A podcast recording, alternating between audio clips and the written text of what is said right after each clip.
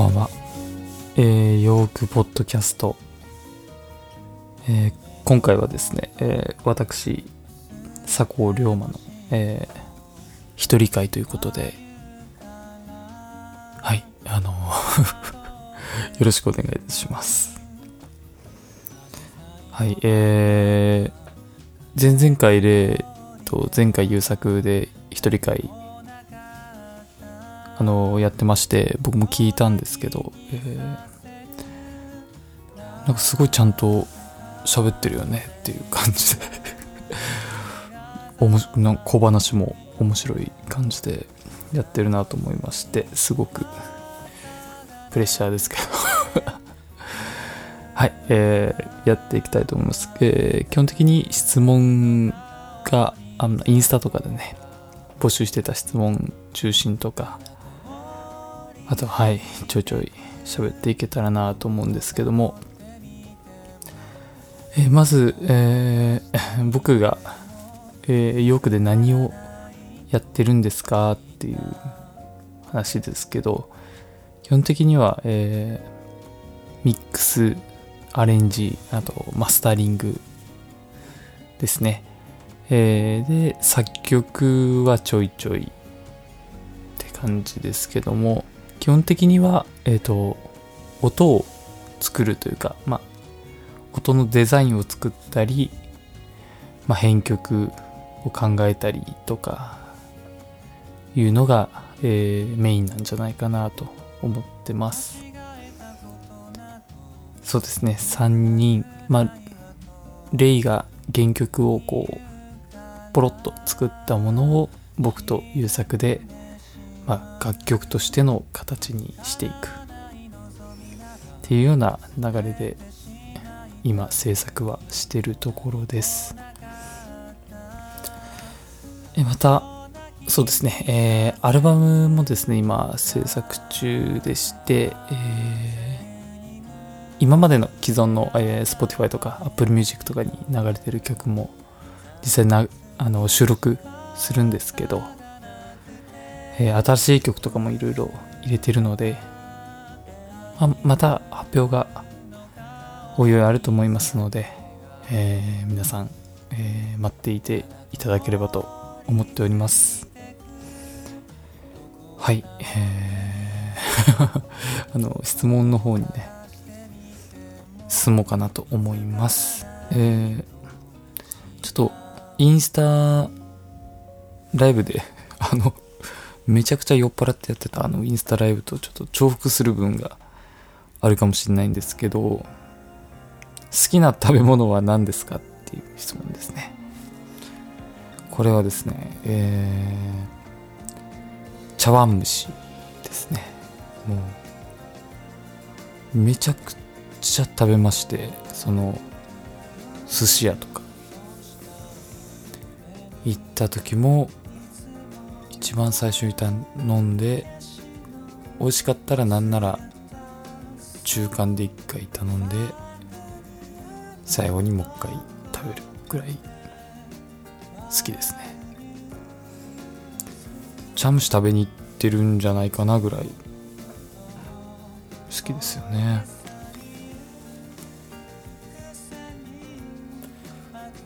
どうですか？チャムシは。どうですか？チャームシャ。チャームシャ好きですかね？えー、チャームシが好きな人にこう楽曲がですね、届いていってほしいなってずっと思ってますけど、そうだったらありがたいです。はい。今現在影響を受けている、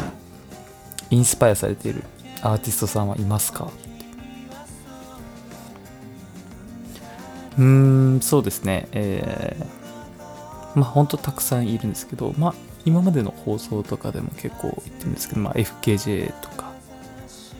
ウユニ塩湖でのね、ライブが YouTube で、これ初めてちょっと見たんですけど、めちゃくちゃすごくて、もう絵面も超綺麗で、そうですね、もうこれちょっと見てほし、皆さん見てほしいなと思うんですけど、あとは誰かな。結構ですねまあその影響を受けるのがまいろんなとこに旅行に行ったりとか、まあ、結構するんですけどその時の宿だったりとかロケーションの雰囲気だったりとかで、まあ、かける曲とかをいろいろ考えたりとかしてこう体験とですね音楽っていうのがガーッとこう混ざって例えばそうですね。阿蘇に行った時にはスフィアン・スティーブンスの曲がめちゃくちゃ合ってたんでこう合わせてきましたしこの前あの向田くんと糸島に行ってきたんですけど福岡のですね、えー、そこでも何でしょうね。ちょっとレイドバック系のアーティストとか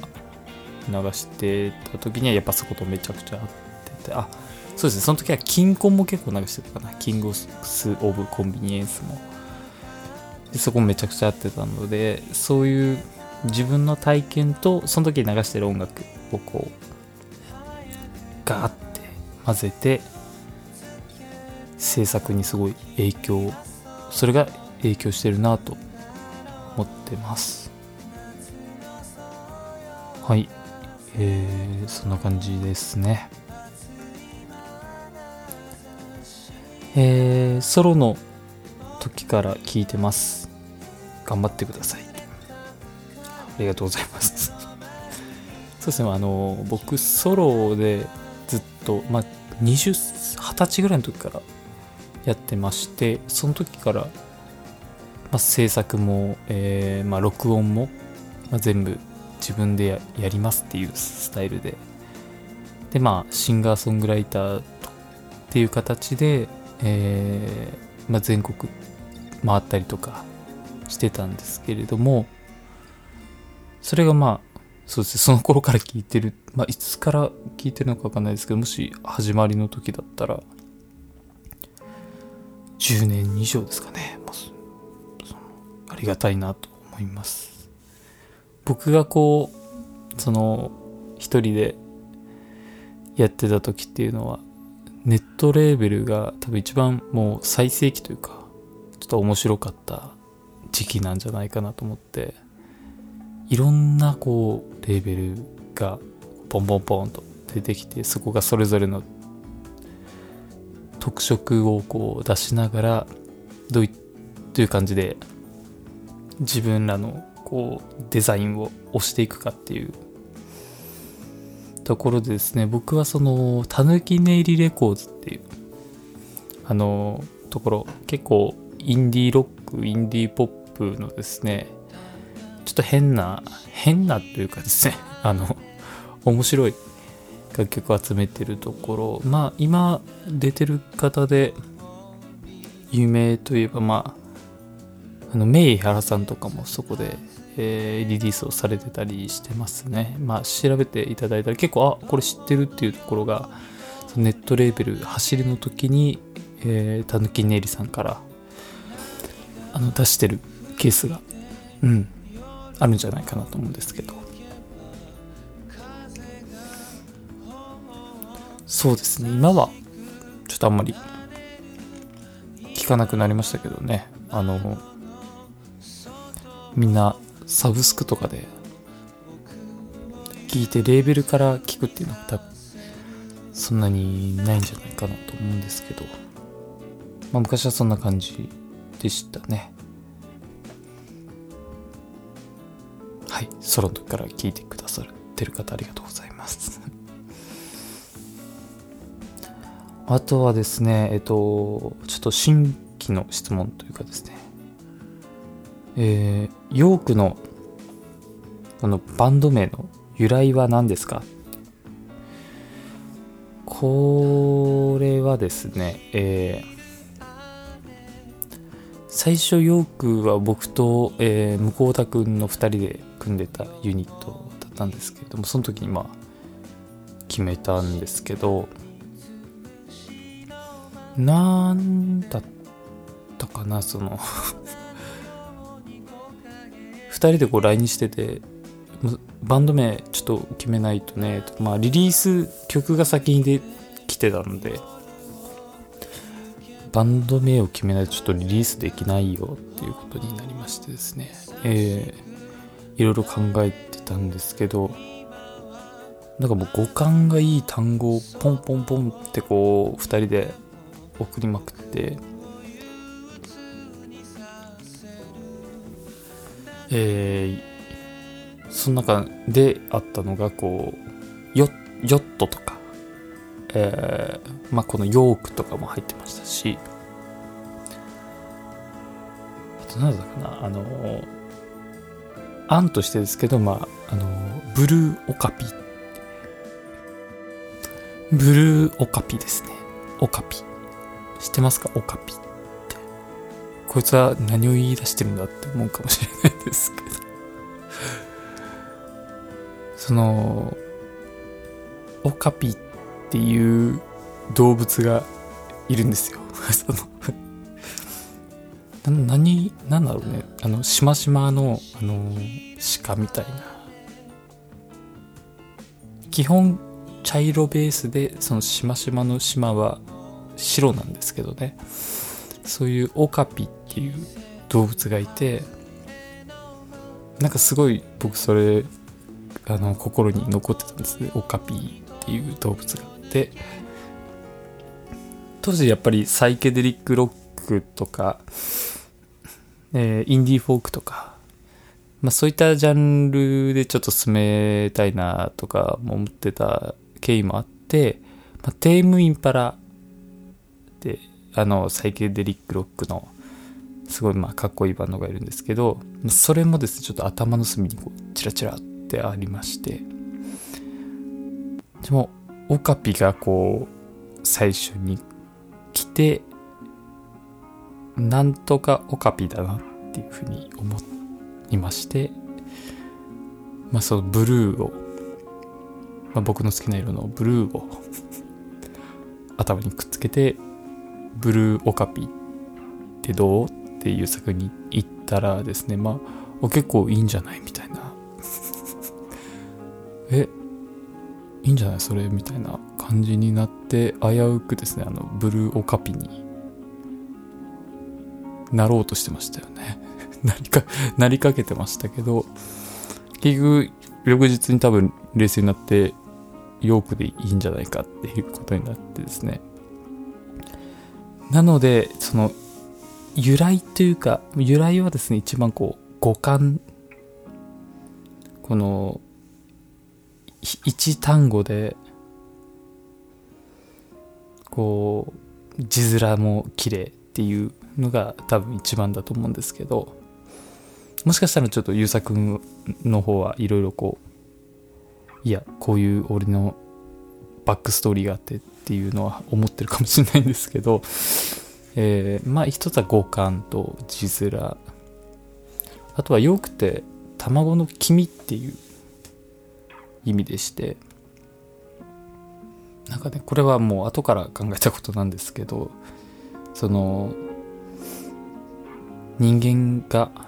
もしくは、まあ、まあ生物がですね。あの何て言うんだろうな。生命のもと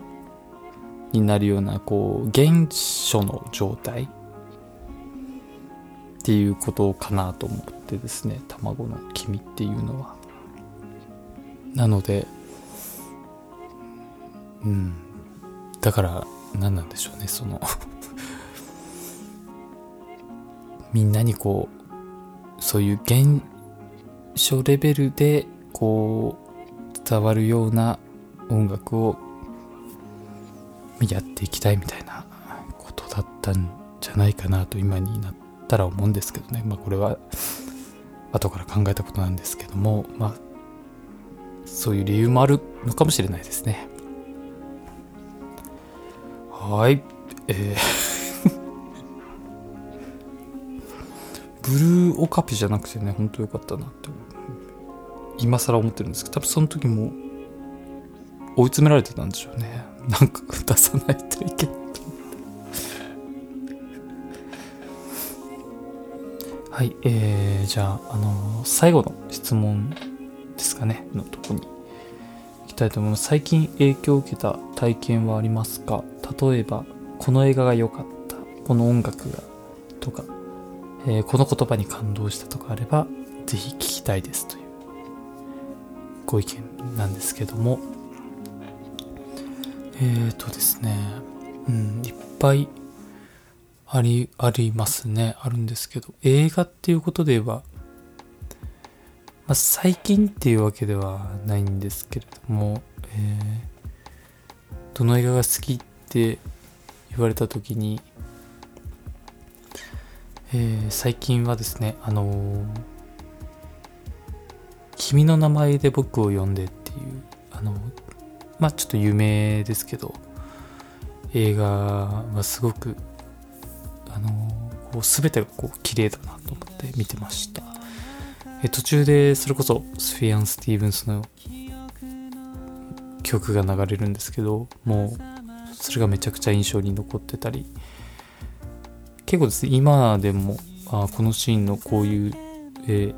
絵でとか、こういうセリフでとかっていうのは結構鮮明に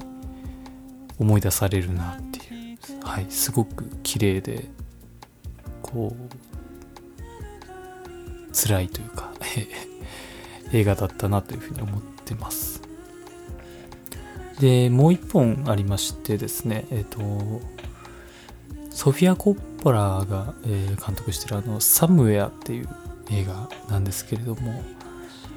えー、これがちょっとすごく良くてですね、えー、曲はあの、ストロークスのジュリアン・カサブランカスの、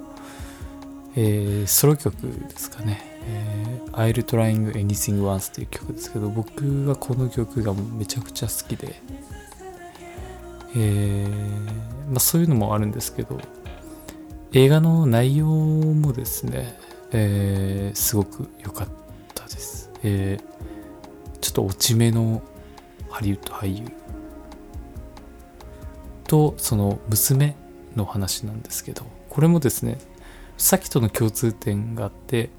そのシーン一つ一つがこうすごい綺麗で印象に残って、こう今でも思い出せるっていう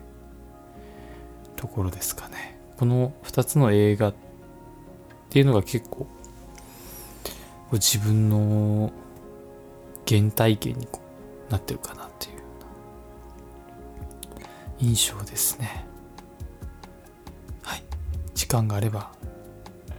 ぜひ見てください。えー、あとはですね感動したこと感動したことか。えーそうですね。やっぱり、えー、今ちょっと娘がいるんですけれどもその娘がですね朝起きてたりいてまあいるんですけど いたりとかそのまあ仕事から帰ってきたらいてとかまあなんかもうそれにこう感動しますね ちょっと何言ってるかちょっとよくわかんないんですけど、まあなんだろうな。この前その、糸島の海に連れて行った時も、こう、波のこう、満ち引きというかですね、あの、押せ、あの、押し寄せてこう返すというようなところにこう、娘がこう立ってて、その、一回一回ですね、波が来た時も、帰る時もですねこう、足にこう波が当たって多分冷たくて気持ちよかったんだと思うんですけどすごく喜んで笑ってたりとかしてですね。なんかそういうことにあのすごく感覚を敏感にしてですね こう喜べて喜べてるっていうかいうこととプラスその本当無邪気なこうこう笑顔っていうかですねそれを見てると本当にと毎日ですけど感動するなっていうふうには思ってますね。まあなんでしょうね。そうすごいいい話だよねこれね。何を、はい、言い出すのかっていうのも あると思うんですけど。はいその様子はですねまあ僕の個人のあのインスタの方でおそらく見れるんじゃないかな、まあ、アップするんじゃないかなと思うんですけど、本当に僕の個人のインスタは、娘の写真くらいしか本当にない。ですからね。本当すいませんけどもね。はい。初めての一人会だったんですけど。でどうでしたでしょうか？あの本当に。はい。聞いてくださってありがとうございます。またある時はあるのであればですね。もうちょっとちゃんと考えてたいなと思います。ん でお楽しみに。ではまた。おやすみなさい。バイバイ。